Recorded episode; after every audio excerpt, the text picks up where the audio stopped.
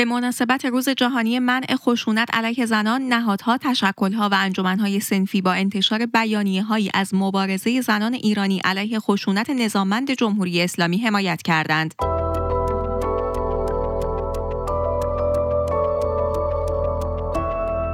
سلام و وقت بخیر. نیلوفر مولایی هستم. همراه شما در این برنامه از دیدگاه.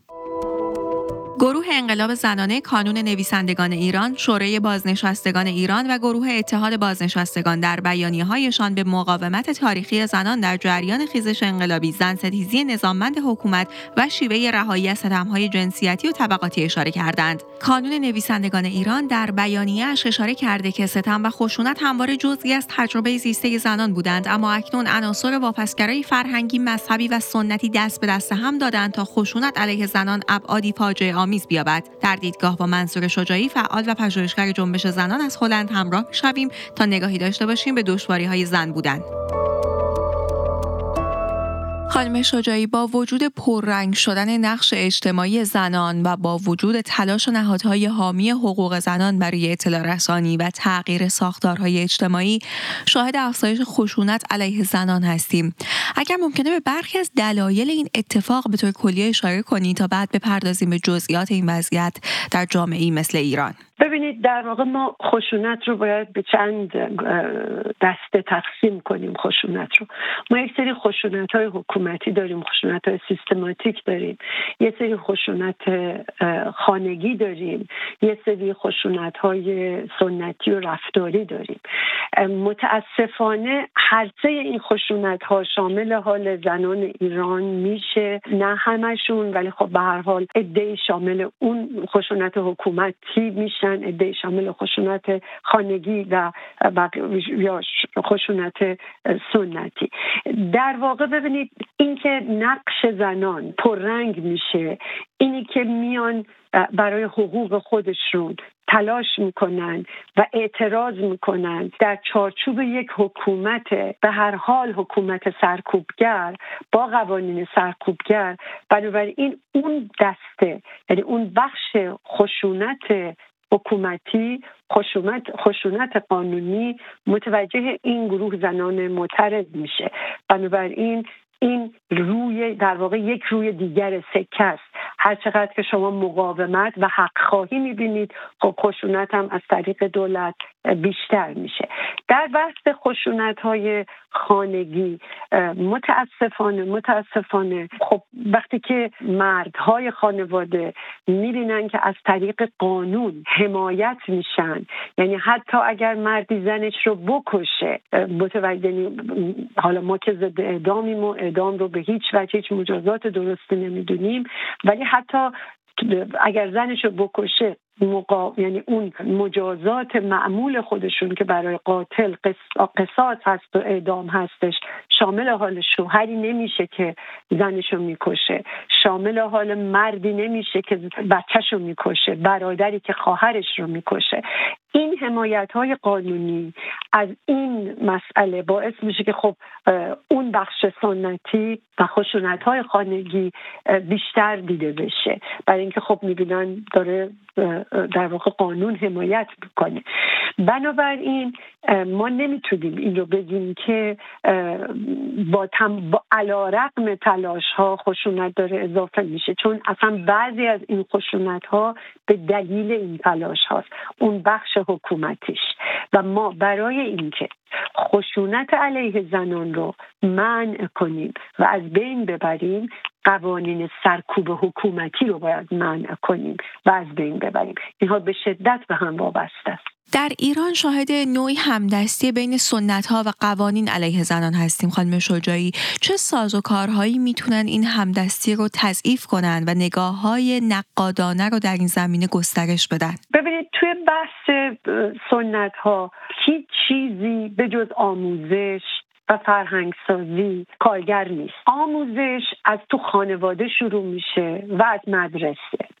اون بخشش که به خانه و خانواده مربوط میشه. خب طبیعتا خانواده های روشنفکر خانواده های به هر حال آگاه چه از قشر تحصیل کرده چه حتی اونهایی که تحصیل نکردن ولی به لحاظ آگاهی به لحاظ تفکری بسیار در سطح بالایی هستند خب اینها در واقع سعی می کنند که در خونه این ماجرا اتفاق نیفته. یعنی جلوی سنت هایی که بتونه علیه زنان باشه رو می‌گیرن. ولی وقتی وارد مدرسه میشیم خب تو مدرسه متاسفانه کتاب آموزشی ما روز به روز داره پس میره. یعنی اصلا ماجرا یعنی این ارزش زن اصلا بحث خشونت نه حتی ارزش زن داره میره زیر سوال. بنابراین ما دو تا کار داریم. یک کارمون خانواده است. تاکید روی تربیت بچه هامون تاکید روی در واقع تعلیم و تربیت پیشرفته. و اخلاق مدار. یعنی اخلاق رو ما به بچه یاد بدیم. یعنی این باعث میشه که تو خانواده در واقع این سنت های دست و پاگیر کمرنگ بشه و جای خودش رو به یک تفکر نوین بده. در مورد قوانین هم برای اینکه در واقع این همدستی من توی سال قبلم هم خدمتتون گفتم. وقتی که خب قوانین حمایت می‌کنه از مردی که همسرش رو می‌کشه یا پدری که دخترش رو می‌کشه خب معلومه که خشونت هم زیاد میشه یعنی اخلاق که وجود نداره. قانون هم که حمایت می‌کنه طبیعتا این اتفاق میافته. بنابراین ما برای اینکه این همدستی رو به قول شما در این سال خوب این همدستی رو تبدیل کنیم به در واقع تفکیک جدایی و اصلا از بین بردن سنت ها سنت های سخت و سرکوبگر اینه که قوانین مترقی داشته باشیم. ما می‌تونن قوانین تاثیر بذارن رو سنت ها یعنی ما هم از طریق تعلیم تربیت در خانواده و هم از طریق فشار برای تغییر قوانین برای به دست آوردن قوانین پیشرو این هم دسته می‌تونه از بین بره. خانم شجاعی های جنبش زنانه ای رو که در ایران شکل گرفته حاصل وقوف زنها به حقوقشون می‌دونید؟ به چه عوامل مهم دیگه ای میشه اشاره کرد که در شکلگیری این جنبش مؤثر بودن؟ صد درصد بحثی که شما میگید در واقع وقوف زنان به حقوقشون موجب شکلگیری جنبش های اعتراضی میشه. من با این حرف شما کاملا موافقم. یعنی این اصل مهمی بود در شکل گرفتن جنبش زنانه. نه, نه فقط زن زندگی آزادی جنبش های پیشینش از زمان مشروطش همین بوده.